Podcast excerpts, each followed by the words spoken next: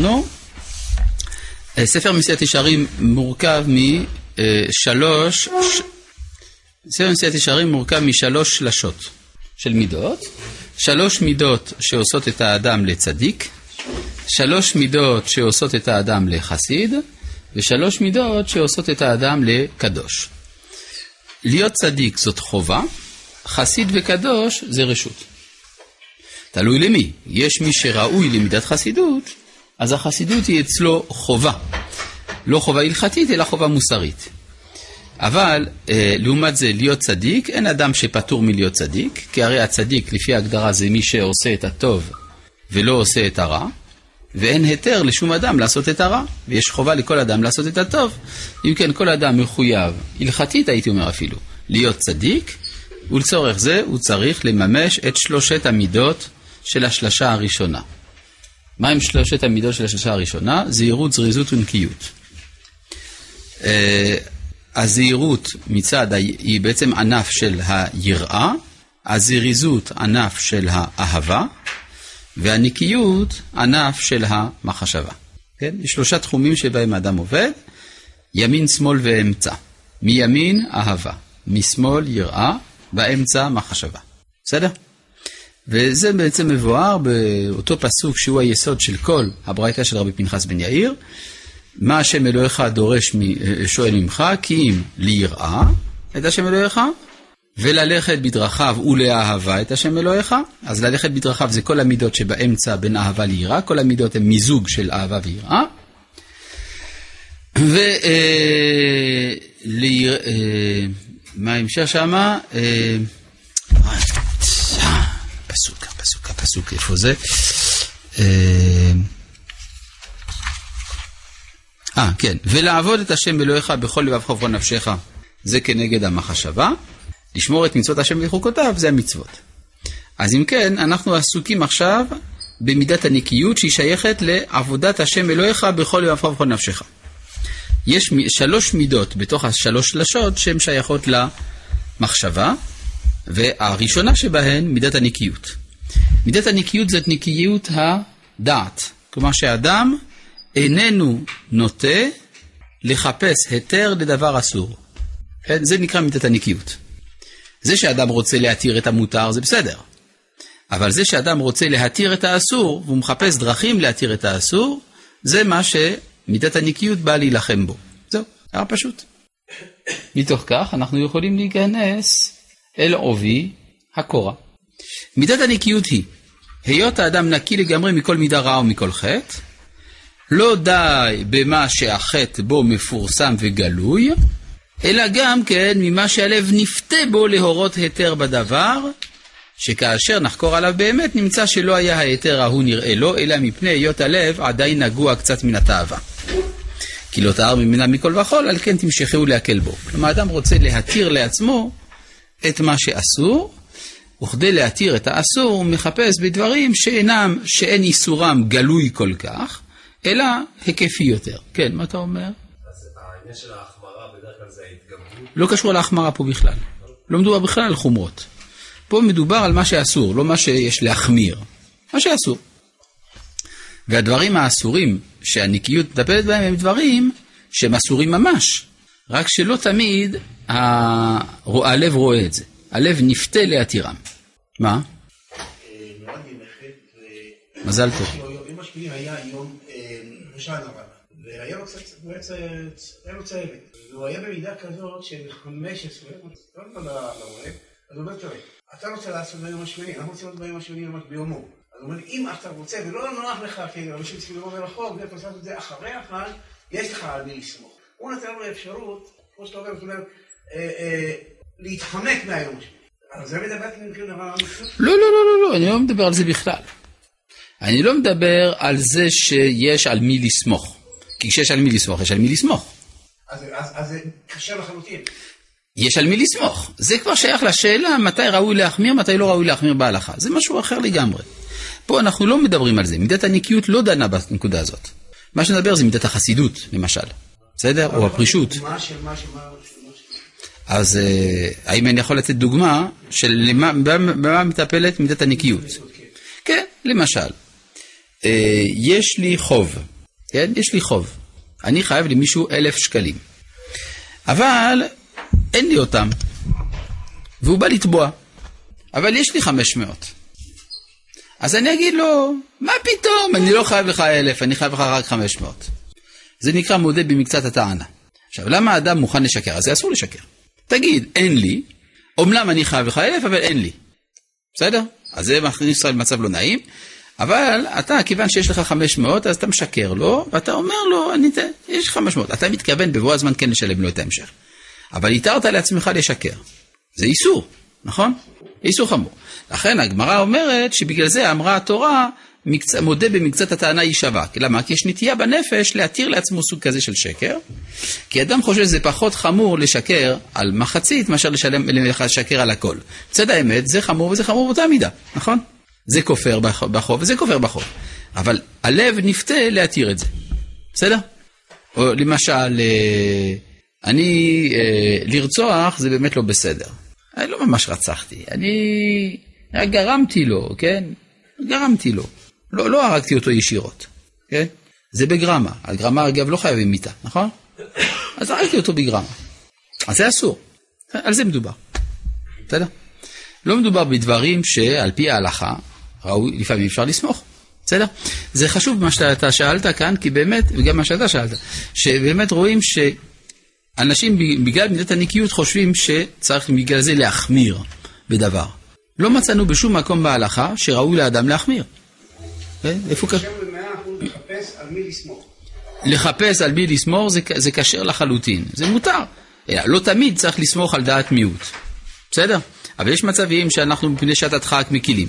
לא על זה הוא מדבר כאן, רמח"ל. כן, בבקשה.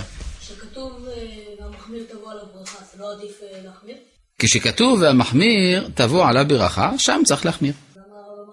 אין שום מקום בהלכה שאומר שצריך להחמיר. אני אסביר למה אני מתכוון. כשאני אומר שאין שום מקור לזה שצריך להחמיר, כלומר אין שום הנחיה כללית בהלכה, טוב להחמיר, אין דבר כזה.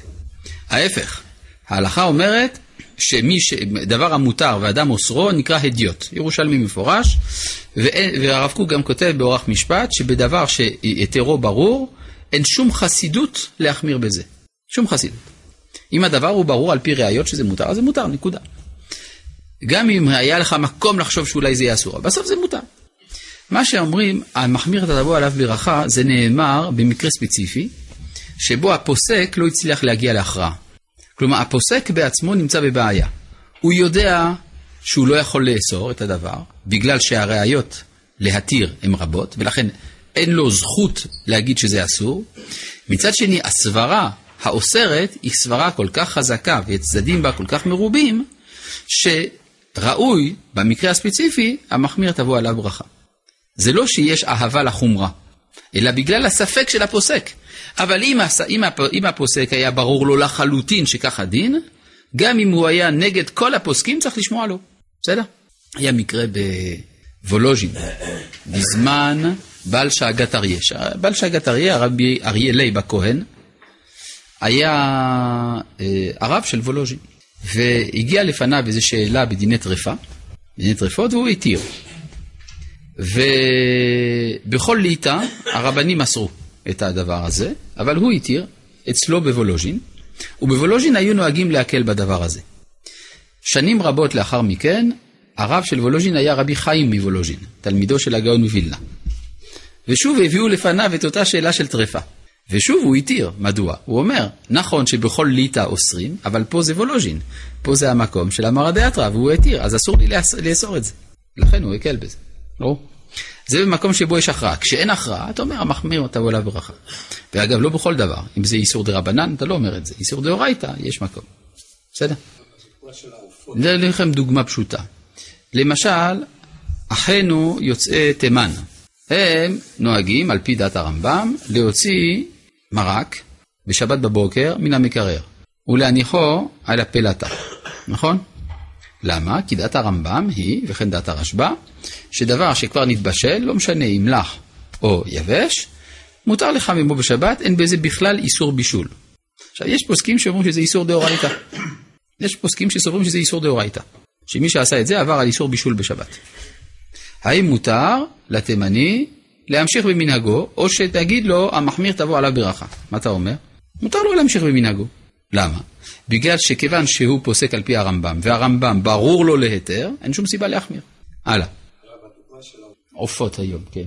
עד היום לא שמענו שבודקים את הגידים שלו בבטן. היום אומרים שיש הכשר, זה מיודע ועדיף ללכת לזה. למה אנחנו צריכים לעבור לפי הדעה הזאת?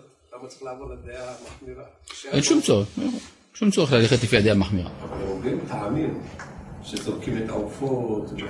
היום, נגיד ככה, נגיד ככה, יש, אה, מעולם לא בדקו את הריאות של העופות, נכון? אתה לא אומר, כן, הרי אין בעיה של חלק, הרי מה שאומרים, אני מסביר לך, רגע, חלק זה שבודקים את הריאה, נכון? בודקים את הריאה שאין בה שמחה. עכשיו, בבקר תמיד בדקו, ובעופות לא בדקו. עכשיו אני שואל, למה בבקר בדקו? זה מצוי. זה. הרי למשל, אתה לא בודק נקובת קרום המוח, נכון? אתה לא בודק. למה? כי זה לא מצוי. ולכן אתה אוכל את הבהמה בלי לבדוק אם לא היה נקב בבר- בקרום המוח, כי אתה אומר, אז כיוון שזה לא מצוי, אתה הולך לפי חזקה. עכשיו, יש טוענים שהיום, בגלל התרופות שמזריקים לעופות, זה מצוי יותר, שתהיה בעיה בריאות, ולכן אדם שליבו נוג פה, אז הוא קונה רק עוף שבו בדקו את הריאות. אבל מצד האמת, אין שום צורך חובה לבדוק את זה. עדיין זה לא הגיע למצב שזה מצוי כל כך שזה יחייב. שלו שזורקים אז גם הגידים, כן. כאילו. אז יכול להיות שהיום האופן שבו זורקים את העופות המסכנים, אז זה גורם שיש בעיות של צומת הגידים. אבל אני מציע משהו אחר, שיפסיקו להתעלל בעופות. אולי גם זה פתרון. נכון. שיש בעיה של צער בעלי חיים, זה גם צריך לחשוב, לא? כן. מי שלא יוצא תימן, אז אה, מותר לו לסמוך על הראייה של הרמב"ם?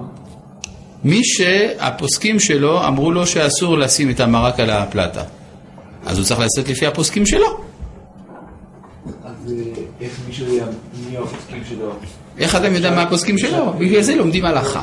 אבל אנחנו כאן לא בשיעור הלכה, אנחנו בשיעור בענייני מידות הנפש. ולכן אנחנו לא, נ, לא נמשיך את הדיון בנושא. בסדר? איך יודעים איך לפסוק הלכה? בסדר, זה דיון בפני עצמו.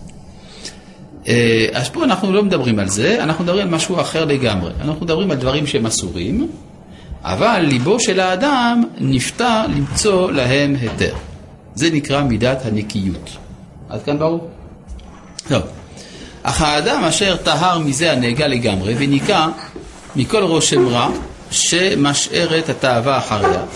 הנה ראייתו תהיה ברורה לגמרי והבחנתו זכה ולא תטעו החמדה לשום דבר. אלא כל מה שהוא חטא, אפילו יקל שבקלי החטאים, תכירו שהוא רע ותרחיקהו ממנו. זאת אומרת שיש מה שנקרא חשיבה אובייקטיבית. חשיבה אובייקטיבית זאת חשיבה שאינה נפתית אחרי התאווה. וכלשון הזה אמרו חכמים על השלמים, המתארים מעשיהם טהרה רבה, שלא יהיה בהם אפילו נדנות דבר רע, נקיי הדעת שבירושלים. כן, יש ביטוי כזה, כך היו נוהגים נקיי הדעת שבירושלים. מה הבעיה? והנך רואה עתה ההפרש שבין הזהיר והנקי. אף על פי שקרובים הם זה לזה בעניינם. הזהיר הוא הנזהר במעשיו ורואה שלא יחטא במה שכבר נודע לו ומפורסם אצל הכל היותו חטא. אמנם עדיין איננו אדון בעצמו, שלא יימשך ליבו מהתאווה הטבעית, שלא תתיעו להראות לו היתרים באיזה דברים שאין רעתם מפורסמת. וזה כי אף על פי שהוא משתדל לכבוש את יצרו ולכפות את אהבותיו, לא מפני זה ישנה את טבעו, ולא יוכל להסיר מליבו התאווה הגופנית, אלא שיכבוש אותה, וילך אחר החוכמה ולא אחריה. אך על כל פנים, חושך החומריות עושה את שלו, להסיתו ולפתותו. כן, יש, עכשיו, הדוגמאות, הם עוד לא מביא את הדוגמאות. הדוגמאות, זה צריך סבלנות. זה בפרק י"א. אנחנו בינתיים בפרק י', עוסקים בתחום התיאורטי. אמנם, אחר שיתר, שיתרגל האדם הרגל גדול בזהירות הזה, עד שינקה ניקיון ראשון מן החטאים המפורסמים, וירגיל עצמו בעבודה ובזריזותה, ותגבר בו האהבה אל בוראו והחמדה אליו, הנה כוח ההרגל הזה ירחיק אותו מענייני החומר, וידביק דעתו אל השלמות הנפשי, עד שסוף סוף יוכל להגיע אל הניקיון השלם, שכבר יכבה אש התאווה הגופית מליבו, ויתגבר בו החמדה האלוהית. ואז תישאר ראייתו זכה וברא, כמו שכתבתי למעלה, שלא יפותה ולא יס... לא ישגהו חושך חובריותו, וינקה במעשיו מכל וכל. כלומר, לפי הרמח"ל, זאת מידה שקונים אותה בהדרגה. אי אפשר להגיע לנקיות לפני שהתחילו בזהירות והמשיכו בזריזות. צריך יראה, אהבה, ומתוך כך ניקיון המחשבה. והנה על מידה זו היה דוד שמח בעצמו, ואומר, ארחץ בניקיון כפיי, ואסובבה את מזבחך השם. מה זה ארחץ בניקיון? אין הכוונה לידיים שלו, אלא הכוונה למחשבה שלו. כי באמת, רק מי שינקה לגמרי מכל נידות חטא ועוון, הוא הראוי לראות את פני המלך השם, כי זולת זה אין לו אלא לבוש ולהיכלם מלפניו. וכמאמר עזרא הסופר, אלוהי, בושתי ונכלמתי להרים אלוהי פניי אליך. והנה ודאי, כי מלאכה רבה היא לאדם להגיע אל שלמות המידה הזאת, כי העבירות הניכרות וידועות, קלות הם להישמר מהם, כיוון שראתם גלויה. אך הדקדוק הזה המצטרך לנקיות הוא הקשה יותר, כי הוראת ההיתר מכסה על החטא, כמו שכתבתי. למשל, מה זה הוראת ההיתר? נביא לכם דוגמה. אנשים, מישהו התקשר אליי לפני, ביום השני של חנוכה. התקשר אליי, רצה לדעת איפה הוא צריך להניח את נר החנוכה. בסדר? בגלל שהמבנה של הבית שלו הוא כזה וכזה. אמרתי לו, ומה עשית אתמול בערב? הרי זה יום שני של חנוכה, אתמול בערב כבר הדלקת. הוא אומר, אין בעיה, הדלקתי אצל חברים. אז שטפתי אותו, כפי שלפעמים אני יודע לעשות, שטפתיו עמוקות, ואמרתי לו, אתה עבריין. הוא אומר לי, למה? אמרתי לו, כי אין דבר יותר אנטי-הלכתי מאשר לומר, אני מדליק אצל חברים. כי תמיד הביטוי המפורסם הזה, שהתפשט בציבור, והוא, בואו אה, להדליק אצלנו נר חנוכה יש סופגניות. יש בעיה. הרי הדלקת נר חנוכה צריכה להיעשות לא במקום שבו אוכלים סופגניות, אלא במקום שבו אדם גר, איפה שאדם ישן. לכן, בזמן שאתה, חברי הטוב, המזמין אותי לסופגניות, מדליק נר חנוכה, זה בדיוק הזמן שבו אני צריך להדליק נר חנוכה בבית שלי. לכן, בהלכתית לא ייתכן מצב שאנשים באים להדליק נר חנוכה ביחד, שתי משפחות. זה בלתי אפשרי. גם שכנים זה לא יכול להיות. כל אחד צריך להדליק בבית שלו, או בפתח של ביתו. בסדר, חסכת משותפת, אז כל אחד בפתח, אז יכול להיות שזה שני מטרים אחד מהשני, אבל כל אחד באותו זמן, דהיינו בזמן הדלקת הנר, ולא כ... הוא אומר, ואני חוזר הביתה בשמונה בערב. כן, בסדר, אבל אשתך בבית, שהיא תדליק. לא, אשתי גם כן עובדת. בסדר, יש לך בן, הוא כבר עשה בר מצווה, שהוא ידליק. אבל מה עם המשפחה? מי אמר שהמשפחה זה חשוב? נר איש וביתו, הכוונה שאדם צריך לדאוג שבשעה של הדלקת נר חנוכה ידליקו את הנר בביתו. בסדר? מתי זה? בשקיעת החמה. בסדר? זה, זה, זה הדין. עכשיו, יש כל מיני הוראות היתר. אדם אומר לעצמו, סך הכל, זה, חנוכה זה חג משפחתי, ובימינו אה, מדליקים בפנים, כי זה, וכל מיני דברים כאלה וכולי וכולי. כל הדברים האלה עם הוראות היתר, שאינם מתירים את העבריינות הזאת. או, יותר גרוע, אדם אומר, אני הדלקתי בבית הכנסת, אפילו כיבדו אותי להגיד את הברכות, זה בסדר, שטויות. לא, לא היה ולא נברא. המצווה היא בבית. בית הכנסת זה מצווה נוספת, משום פרסומי ניסה, זה לא קשור לעניין. זה דוגמאות, רציתי להביא פשוט דוגמה מוחשית וגם אקטואלית של מה זה הוראת ההיתר. כן, שאדם מורה לעצמו היתר כי מצא לעצמו כל מיני סברות. כן, תאוות הסופגניות העבירה אותו על דעתו ההלכתית. הוא רוצה להדליק עוד פעם, הרי זה דבר כזה, אנשים נפגשים בחנוכה, עושים סעודה ביחד וכולי, מה טוב ומנעים שידליקו עוד פעם את החנוכיה וישימו אותה על השולחן אפילו. זה יש צד כזה. אבל זה לא קשור לעניין, זה לא קשור לזה שאדם מחויב בביתו להדליק בזמן. כן. טוב.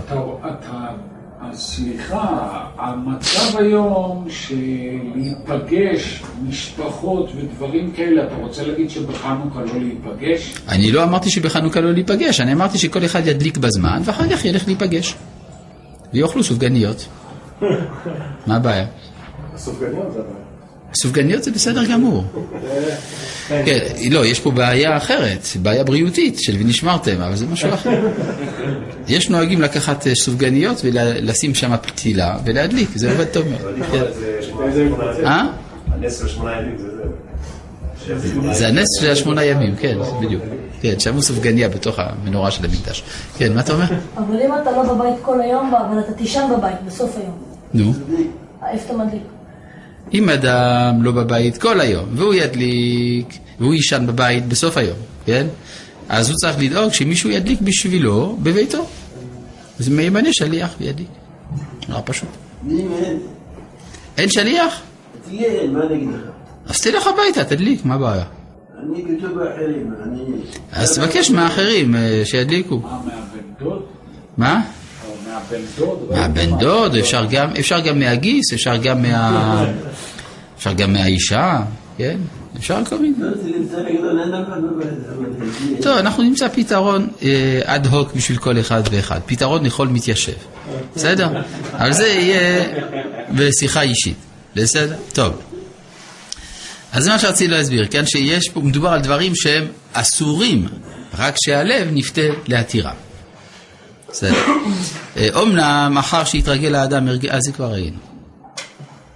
והנה על מידה זו, על אוסרה, או-אה.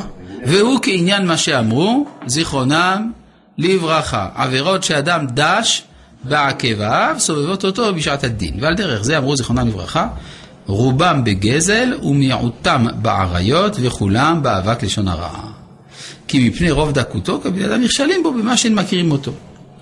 כן, רוב בני אדם נכשלים באיסורי גזל, היום זה מצוי מאוד במקומות שיש אינטרנט, יש טלפון, יש מכונת צילום, יש אה, הרבה דברים שאדם אומר, "אה, זה בטח זה מותר. כן, צריך לברר אם זה מותר או אסור. כן, או באריות, אנחנו נראה גם כמה דוגמאות של הדבר הזה, וכולם באבק לשון הרע. כי לפני רוב דקותו כל בני אדם נכשלים בו במה שהם מכירים אותו. ואמרו זיכרונם לברכה, שדוד היה נזהר ומנקה עצמו ניקיון גמור מכל אלה, ועל כן היה הולך למלחמה בביטחון חזק. והיה שואל, ארדוף אויביי ואשיגם ולא אשוב עד כלותם. כלומר, דוד היה תולה את ניצחונו במלחמה בזה שהוא היה נקי. מה אתה אומר? אני חוזר לדוגמה של הרב אבי בחנוכה, זה לא דבר חד משמעי. יש באמת אה, צדדים גם להדליק אחרי זה, יש באמת כל מיני שיקולים, זה לא דבר שהוא ודאי אסור. לא, מה ש... רגע, רגע, רגע, רגע. לגבי להדליק אחרי, ודאי שיש שיקולים. אבל להגיד, אני הדלקתי אצל חברים, ולכן אני פטור מלהדליק אצלי בבית, זה ודאי אסור. נכון, אבל הרב אמר גם שאדם אומר אה, משפחה, כל מיני שיקולים. כן, אני הוספתי עוד כמה שיקולים שבהחלט יש מקום לדון בהם, נכון. אתה צודק, אתה צודק לחלוטין. יש דברים שראוי ש... שיש על מי לסמוך, בסדר? אני רק אומר, הרעיון, פשוט אני, אבל השורש שהעיר אותי זה הזעזוע שהיה לי מזה שאדם אומר, אני הדלקתי במקום אחר. כן, בבקשה. הרב יכול להסביר בקצרה ל- מה- הקשר בין קיום לניצחון במלחמות. אה, כיוון שהוא נקי, אז הוא צדיק. כיוון שהוא צדיק, יש עליו השגחה מיוחדת, לכן הוא יכול לצאת למלחמה, פשוט. המלחמה זה מקום שבו אדם ניזוק באופן טבעי. אבל עכשיו הוא נקי, אז הוא לא יינזק. יש עליו השגחה, דבר פשוט. כן. הוא היה שואל את זה, כאילו, זה מה שהוא ביקש את זה? הוא ביקש מהקדוש ברוך הוא, כן, הוא ביקש מהקדוש ברוך הוא, ארדוף אויביי ואשיגם ולא אשוב עד כלותם. אז תראה את אופי המלחמה של דוד. הוא לא רק, נגיד, מנצח את האויב בשדה הקרב, הוא מבקש שאחרי הניצחון הוא גם ירדוף אחרי האויב, והוא ישיג אותו ויכלה אותו. זה בעצם בקשה של... ניצחון גדול, כן? שהוא לא משאיר שריד לא- לאויב. מה שלא שאלו יהושפט, עשה וחזקיה, לפי שלא היו מנוקים כל כך. עכשיו, מה זה הסיפור הזה, יהושפט, עשה וחזקיה? מאיפה רמח"ל לקח את זה? לא.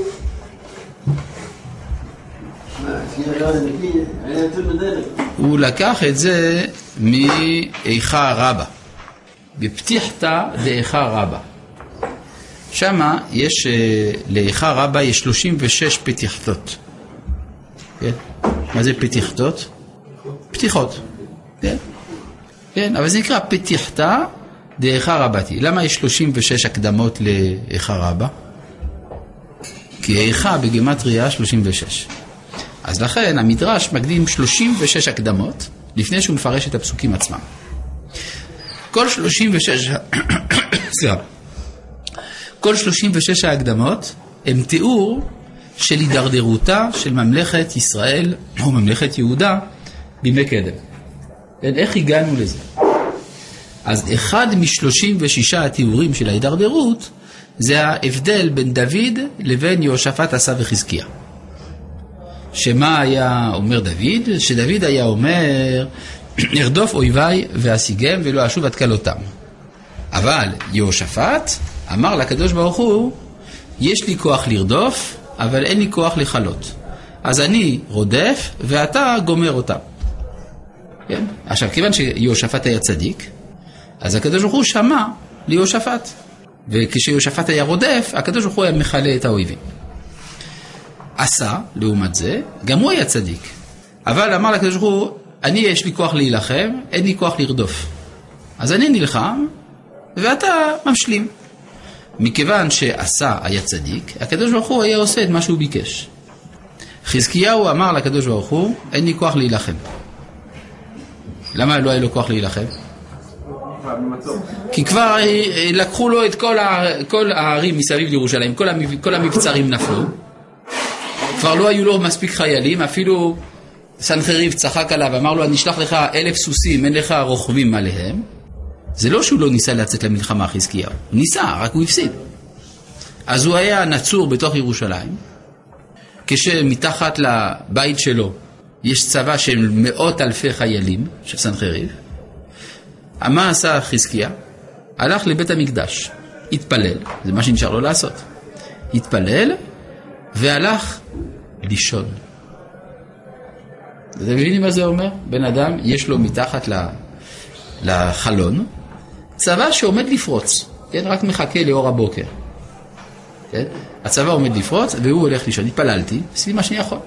אני עולה על מיטתי ואתה עושה, ומכיוון שחזקיהו היה צדיק, קדוש ברוך הוא עשה גם כן בשבילו, והייתה מגפה, שלח את מלאך השם, הייתה מגפה במחנה אשור, מתו 185 אלף חיילים, וסנחריב עזב את ארץ ישראל וכולי וכולי. טוב, עכשיו, מזה מביאים ראייה בחוגים מסוימים, בהשפעת הנצרות, לומר שאתה רואה שזה יותר טוב לא להילחם. אתה מתפלל, אתה לומד תורה, והקדוש ברוך הוא עושה את כל העבודה, בשביל מה לך להילחם? רק לא שמו לב מאיזה מדרש זה לקוח, הסיפור הזה.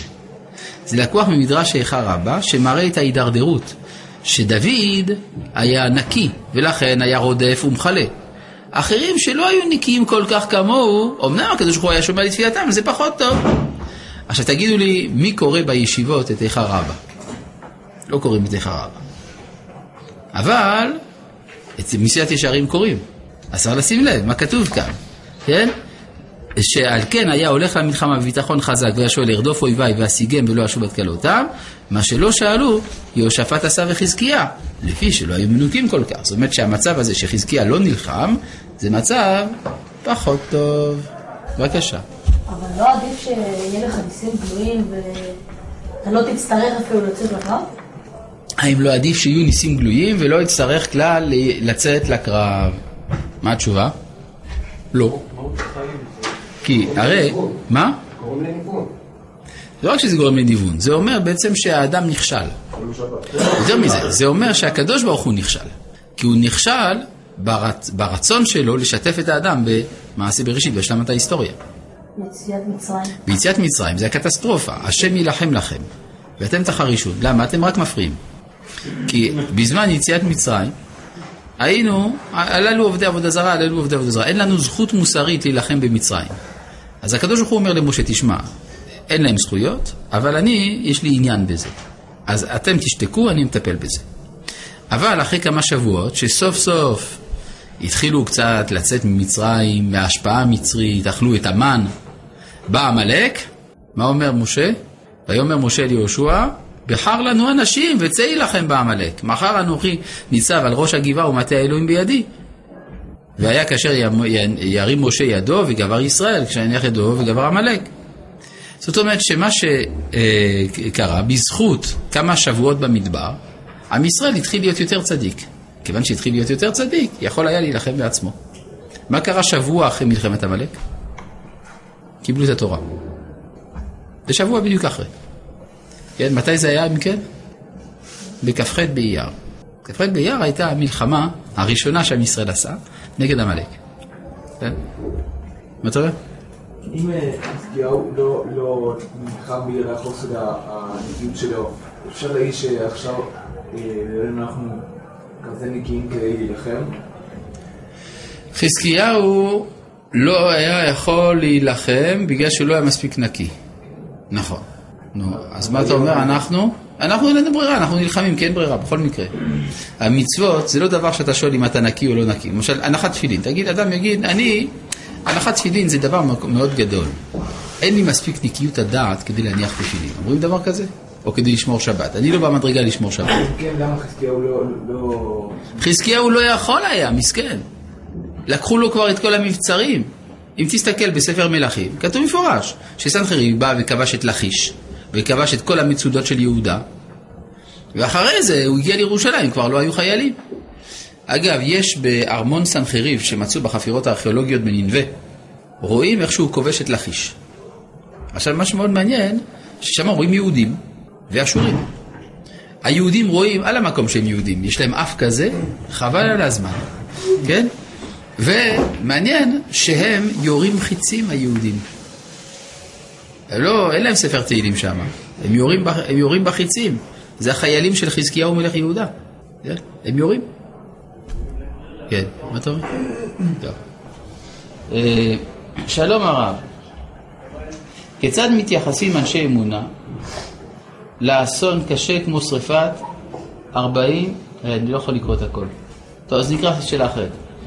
האם שריפת השם את הכרמל אומרת שיש לנו חטאים כלליים המחייבים זאת? תשובה. שריפת הכרמל היא אסון, ועל אסונות כתוב בגמרא שכאשר באים לאדם ייסורים, צריך לעשות אחד מהשלושה. דבר ראשון, לפשפש במעשיו. לא מצא, כלומר הוא פשפש במעשיו, ראה שהכל בסדר. יתלה בביטול תורה. לא מצא, ראה שהוא לא ביטל תורה. מה יעשה? יתלה בייסורין של אהבה. בואו נבדוק מה קורה פה עם הסיפור של הכרמל. אם אנחנו מדברים מצד המעשים, אז הרי אנחנו כולנו בסדר גמור, נכון? הרי רוב העם, לפי הפסיקה של החזון איש, הוא תינוקות שנשבו. זאת אומרת שכולם צדיקים גמורים. אז אם כן, מבחינת המעשים, פשפשנו במעשים, לא מצאנו. אולי נתלה בביטול תורה. נראה אותו חלק של העם שלא מגדיר את עצמו כתינוקות שנשבו, מה הם עושים? הם לומדים תורה, נכון? הרי מה, איך, איך כולם משתמטים מהצבא? לומדים תורה. אז אם כך, למי הרי הלכו 100 מיליונים אה, של שקלים כן? בשביל להחזיק את האברכים? אם כן, בביטול תורה אי אפשר לתלות. לא במעשיו, לא בביטול תורה. מה נשאר? ייסורים של אהבה. בסדר, אבל גם ייסורים של אהבה צריכה להיות איזושהי סיבה. מה זה ייסורים של אהבה? פשוט מאוד. יש כבר הרבה זמן מישהו שרוצה לשרוף את המדינה. הוא מנסה, כן? הוא מתכונן. אז אה, תגידו שאני לא נמצא. כן. אה, אז לגבי הדבר השלישי, יש מישהו שהרבה זמן מנסה לשרוף את המדינה. לא הולך לו. אז מן השמיים, כי אני חושב שהוא תכנן משהו. מידת הדין כבר יצאה, יצאה ידי חובתה. הקטרוג הלך. נשרף הכרמל. אז זאת אומרת שזהו, גמרנו. זה רחמים גמורים של הקדוש ברוך הוא על ישראל. טוב, הרב אמר שמדובר פרק זה בנושא המחשבה. הרמח"ל מדבר על הלב. האם צריך להניח שקודם הלב מתפתה ואז המחשבה נמשכת אחרי הלב? לב זה ביטוי תנכי בשביל מחשבה. שלום לרב, כיצד מתייחסים אנשי אמונה לאסון קשה כמו שריפת 40 אנשי שירות בתי הסוהר? האם הרב יכול להתייחס לדברי הרב עובדיה מהגמרא, שבמקום שיש חילול שבת, שם פורצת אש. טוב, כיצד מתייחסים לאסון הקשה של שריפת 42 אנשים? דבר קשה מאוד. אלא מה? אומר הרמב"ם שאנחנו יודעים, אנחנו יודעים שיש אה, צדק במעשה השם, אבל אנחנו לא יודעים איך הצדק הזה נעשה. זו השאלה שהייתה עם אה, איוב והילדים שלו. איוב, מתו לו עשרה ילדים, והוא לא ידע למה. אבל מה שהוא ידע, זה שיש לזה משמעות. האם אפשר להגיד שאיוב חטא איזשהו חטא? מה התשובה? הוא לא חטא שום חטא. גם התנ"ך מעיד על זה, הוא לא חטא שום חטא. אם כן, יש סיבה, רק שהסיבה לא חייבת להיות החטא. בסדר? זה דבר אחד. דבר נוסף, אה, לג- אם נתייחס לדברים שנאמרו במקום שיש חילול שבת, אני לא יודע אם היה שם חילול שבת יותר מאשר במקום אחר.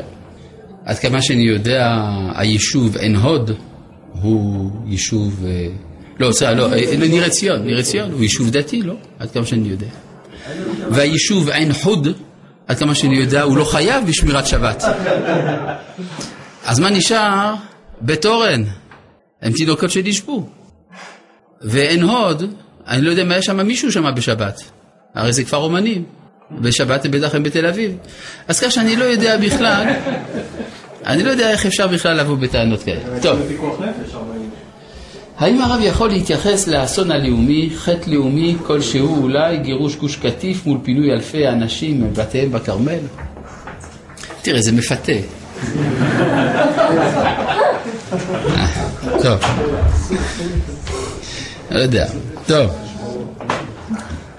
על כל פנים, אה, תהיה הסיבה אשר תהיה, אבל ברור שמידת הדין כבר לקחה את חלקה. אם היא לקחה את חלקה, מכאן ואילך רחמים גדולים צריכים להימשך על עם ישראל. טוב, אה, ובכן, אנחנו נמשיך כאן. והוא מה שאמר הוא עצמו בתוך דבריו, יגמלני השם כצדקי, כבור ידיי ישיב לי. ואמר, מה זה בור ידיי? נקיות, כן? בור זה לשון נקיות. לשון בר. ואמר עוד, וישב השם לי כצדקי, כבור ידיי לנגד עיניו. והוא הבור והניקיון הזה שזכרנו. ואז חזר ואמר, כי בך ארוץ גדוד, ובאלוהי אדלג שור, ארדוף אויביי ואשיגם. והוא עצמו אמר עוד, מי יעלה בהר השם, ומי יקום במקום קודשו, נקי כפיים ובר לבב. ואומנם ודאי שהמידה הזאת קשה, כי טבע האדם חלש, וליבו נפתה על נקלה, ומתיר לעצמו הדברים שיוכל למצוא בהם כדי הטעה. ובוודאי שמי שהגיע לזאת המידה כבר הגיע למנהיגה גדולה, כי בפני מלחמה חזקה עמד וניצח. ונבוא עתה לבאר פרטי המידה הזאת, פרק י"א בפרטי מידת הנקיות. פרק י"א הוא פרק ארוך אגב. כן. אה, בריאות זה מלשון נקיות? מלשון בר? לא, בריאות זה לא מלשון בר. בריאות זה מלשון ברא. זה בריא הכוונה שמן. שור בריא. כן? משהו שמלא. כן. בבקשה. לפי השיטה שהרב התייחס לכל האסון בכרמל, למה הגאולה לא באה אתמול פה? לפי האופן שבו התייחסתי למה שקרה בכרמל, אתה שואל, מדוע הגאולה לא באה אתמול כבר? תשובה, הגאולה באה לפני 61 שנה, בהקמת מדינת ישראל. לא השלמה. גאולה, אה, השלמת הגאולה. כלומר, מדוע לא הושלמה הגאולה אתמול? מדוע לא פתאום בנו את בית המקדש ועוד כמה דברים כאלה? יש אה, ברמח"ל, במאמר הגאולה, הוא מסביר שדברים שמתרחשים ללא הפסק זמן בעולם העליון, לוקח להם זמן בעולם התחתון. זה כמו שהרמב"ם כותב גם, שאדם שרובו עבירות, מיד הוא מת ברשעו. אה, כן? מיד? מה זה המיד הזה של הרמב"ם? כן? או למשל, וכן מדינה שלמה, כגון זעקת סדום כי רבה, ארדנה ויריה כצעקתה. לקח בכל זאת 12 שעות. כן? כלומר, יש איזה הפרש עד שהדברים יוצאים לפועל דרך הטבע. עכשיו, כן? הנקיות שאנחנו מדברים עליה זה נקיות במעשים, לא במחשבה. לא, פה לא מדובר בכלל בנקיות במעשים. אבל נקיות במחשבה זה לא נקיות בטהרה. מה? מידת הטהרה זה לא נקיות במחשבה? מידת הטהרה זה נקיות אחרת. זה נקיות של עבודת השם. זאת אומרת, זה, זה מתוך שהאדם רוצה דבקות אלוהית, אז יש לו טהרת הנפש. פה מדובר על דרך השלילה. ש- כלומר, בטהרה זה עשה טוב, פה זה מבחינת סור מרע. אבל זו אותה- זו אותה כוונה? זה באותו חלק של הנפש, דהיינו המחשבה. כן, אבל פה אנחנו עדיין בתחום של סור מרע.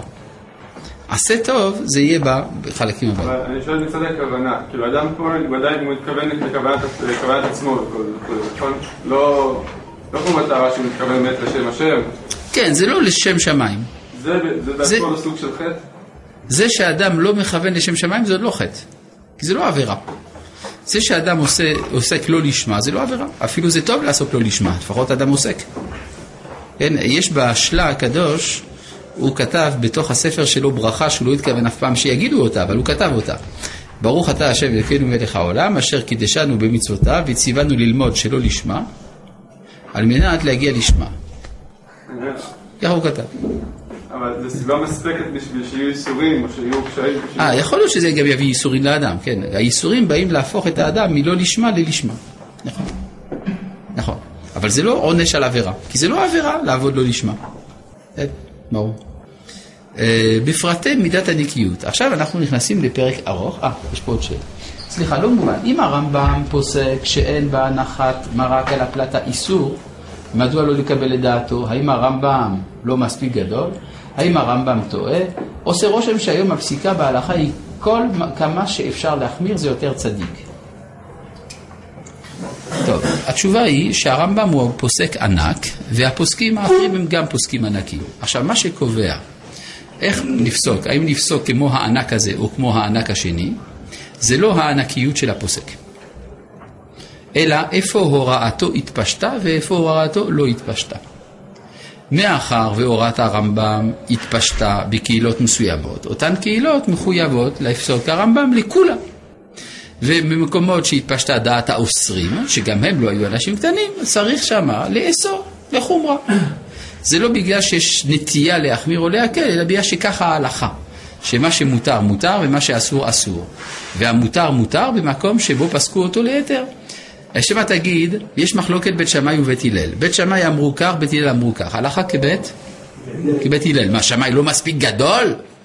זה לא קשור, שמאי הם ענקיים, אבל ההלכה לא כמותם, זה הכל. נו, מה, כל כך מסובך. עכשיו, מי זה שרוצה לשרוף המדינה? הרב לא אמר. מי זה? מי זה שרוצה לשרוף? צריך לחפש. לא יודע, לא זוכר את השם שלי. טוב. ברחתי, כן. האם יש פוסקים ראשונים לפני רמב"ם שפסקו שיש בישול אחר בישול בלח? האם יש פוסקים לפני הרמב"ם שפסקו שיש בישול אחר בישול בלח? כן. כן. למשל רבנו תם פסק את זה כך. שיש בישול אחר בישול בלח. רבנו תם הוא בן דורו של הרמב"ם. כן? אה. זה גם מחלוקת בגמרא עצמה אגב, שיהיה לך ברור. כן. כן, זה גם מחלוקת בגמרא עצמה. בין התנאים אפילו זה מחלוקת. אז מה? נולדנו אתמול? הלאה. מה, מה אתה רוצה? רבנו תם היה נכדו של רש"י, רש"י היה בדורו של הרמב"ם. לא בדיוק. ר- רמב"ם הוא בין, בין הדור של הרמב"ם לדור של רבנו תם, בדיוק בדור האמצעי. כן. אה, פרק י"א, בפרטי מידת הנקיות. אנחנו כאן פותחים אה, פרק ארוך אה, עם הרבה מאוד דוגמאות. עכשיו, למה הוא היה צריך לתת כל כך הרבה דוגמאות? כי באמת זה קשה לדעת. כלומר, פרק י"א הוא מבחינה רבה מאוד אה, פרק הלכתי, שבא להסביר על כל מיני דברים קטנים, שבמבט ראשון יכולים להיחשב לא עבירה, והוא מראה לנו שהם כן עבירה. בסדר? הוא לא מתכוון בשום פנים ואופן לומר שטוב להחמיר. זה לא, זה לא בראש שלו בכלל, שיהיה לכם ברור. אבל מה שאסור, אסור. טוב, פרטי מידת הנקיות רבים הם מאוד, והינם בכל הפרטים שבכל השלוש מאות שישים וחמש מצוות לא תעשה. כי אמנם, עניין המידה כבר אמרתי שהוא להיות, שימו לב שפה לא מדובר על מצוות עשה, מדובר על מצוות לא תעשה. כי אמנם עניין המידה כבר אמרתי שהוא להיות נקי מכל ענפי העבירות, ואולם אף על פי שבכל העבירות משתדל היצר הרע להחצי את האדם, כבר יש מהם שהטבע מחמדן יותר, ובהן מראה לו, מראה לו יותר היתרים, אשר על כן יצטרך בהם יותר חיזוק לנצח את יצרו ולנקות מן החטא. וכן אמרו זכרונם לברכה, גזל ועריות, נפשו של אדם מחמתן ומתאווה להם. אז קודם כל זה אומר שאני לא צריך כל כך לדאוג למידת הנקיות, למשל, ב... אני יודע, אה, הלכות אה, הקרבת קורבן התמיד. הסיכוי שאני בקורבן התמיד ארצה לעבור עבירה ואורה לעצמי היתר הוא קטן. בסדר? הוא זה שהסיכוי שאני אקריב את קורבן התמיד שואף לאפס. עכשיו, לגבי גזל ועריות, נפשו של אדם מחמתן ומתאווה להם. זה דבר מאוד חשוב, מה שכתוב כאן. זה אומר שאם יש לך נטייה לגזול או נטייה לעריות, אתה נורמלי. בסדר? זה נורמלי. כלומר, זה, אין לך אשמה בזה שיש לך יצרים. זה בסדר גמור, אתה אדם. יותר מזה, אדם שאין לו יצרים, הוא זקוק בדחיפות לטיפול. פסיכולוגי, רפואי. אין לך יצר הרע? מהר לרופא. זה מסוכן להיות בלי יצר. אז זאת אומרת שאין פה האשמה של האדם, אלא אומרים לו, כיוון שהכוחות האלה קיימים בך, אתה צריך לדעת איך להשתמש בהם. והנה אנחנו רואים שאף על פי שרוב, שלא רוב בני האדם גנבים בגלוי הם, דהיינו שישלחו יד ממש בממון חבריהם לקחת ולשום בכליהם. כן, רוב בני האדם לא נכנסים, אה, אני יודע, לקופה הרושמת של איזה חנות, מחכים שהבן אדם לא יהיה, מוצאים את הכסף. זה לא דבר מצוי. אף על פי כן, רובם תואמים טעם גניבה במסעם ובמתנם במה שיורו היתר לעצמם להשתכר איש בהפסדו של חברו. ויאמרו, להרוויח שנה. כלומר, אסור לגנוב, אבל אם זה בשביל להרוויח, זה מותר. כן? מה? איך עושים את זה? ואולם, לווים הרבה נאמרו בגזל, לא תגנוב, לא תגזול, לא תעשוק, לא תכחשו, ולא תשקרו איש בעמיתו, לא תונו איש את אחיו, לא תשיג גבול רעך. הן כל אלה חילוקי דינים שבגזל. כוללים מעשים רבים מן המעשים הנעשים בכלל המסע והמתן המדיני, ובכולם איסורים רבים, כי לא המעשה הניכר ומפורסם בעושק ובגזל הוא לבדו האסור, אלא כל, כל שסוף סוף יגיע אליו ויגרום אותו כבר הוא בכלל האיסור. זהו, עכשיו פה יש חידוש. חידוש הלכתי. הרגע. מה קובע האם הקולה תתפשט במקום פלוני או החומרה? מה שקובע זה ההוראה של הרב. אם הרב באותו מקום פסק להקל, אז זה מותר. אם הרב באותו מקום פסק לאסור, אז זה אסור. ועל פי מה הרב פסק? לפי מה שנראה לו האמת. הוא פשוט עיין במקורות, למד תורה, שימש את רבותיו, ומתוך זה הגיע למסקנה שדבר זה מותר או שדבר זה אסור. ועל פי זה הוראתו. תשובת הרב לצערי לא נותנת הסבר מרגיע ואנושי. האדם הסביר לא יכול לקבל מצב חסר תובנה. אין תשובה. למה? יותר קל לומר שאין השגחה, או שהכל עניין של טבע או מזל. טוב, שוב, אנחנו מבינים שיש שלושה סוגי ייסורים. יש ייסורים שהאדם יודע למה הם באו. אז אם הוא יודע למה הם באו, זה כבר לא כל כך ייסורים. יש אדם, יש סוג אחר לגמרי, שאדם קיבל ייסורים והוא חושב שאין להם שום משמעות. אז זה נורא, זה אכזרי ולא אנושי. ויש משהו באמצע, שבאו ייסורים לאדם, הוא לא יודע מה המשמעות, אבל הוא יודע שיש משמעות. אז זה חצי נחמה. וזה רוב הייסורים של האדם זה כך, שרוב ייסורי האדם הם ייסורים שאנחנו יודעים שיש להם משמעות, אף על פי שאינה ברורה משמעותם. כן? זה קשור ללימוד ספר איוב בהרחבה. אז אם כך, מה שפה מחדש כאן רמח"ל בעניין הגזל, שגם מה שמביא לגזל הוא בכלל האיסור. מאיפה הוא לקח את זה? העניין זה אמרו זיכרונו לברכה, ואת אשת רעהו לא טימא, שלא ירד לאומנות חברו. מה זה אומנות חברו? יש אדם, אני יודע, המקצוע, העבודה שלו, הוא מחלק כל בוקר חלב ולחמניות בפתח של הבתים. פעם זה היה מקובל הדבר הזה. כן? אנשים היו עושים אה, השלמת הכנסה, היו מסתובבים עם לחמניות וחלב, ולפי רשימה היו מורידים ליד כל בית. בא מישהו, אומר, וואי, זה רעיון טוב, אני בא, מחלק לחמניות בעשר אגורות יותר בזול, באותה שכונה, באותו מקום. זה איסור גזל, הדבר הזה, שירד לאומנות חברו. זה איסור הלכתי מפורש, זה לא איזה חומרה, איזה מידה טובה, זה איסור מפורש. אה? מה שהרב אומר זה דבר, כאילו, מבחינה עסקית זה דבר אה, רציני, זה כמו, אם אני יכול להשוות, ותגיד לי אם אני צודק או כן? טועה.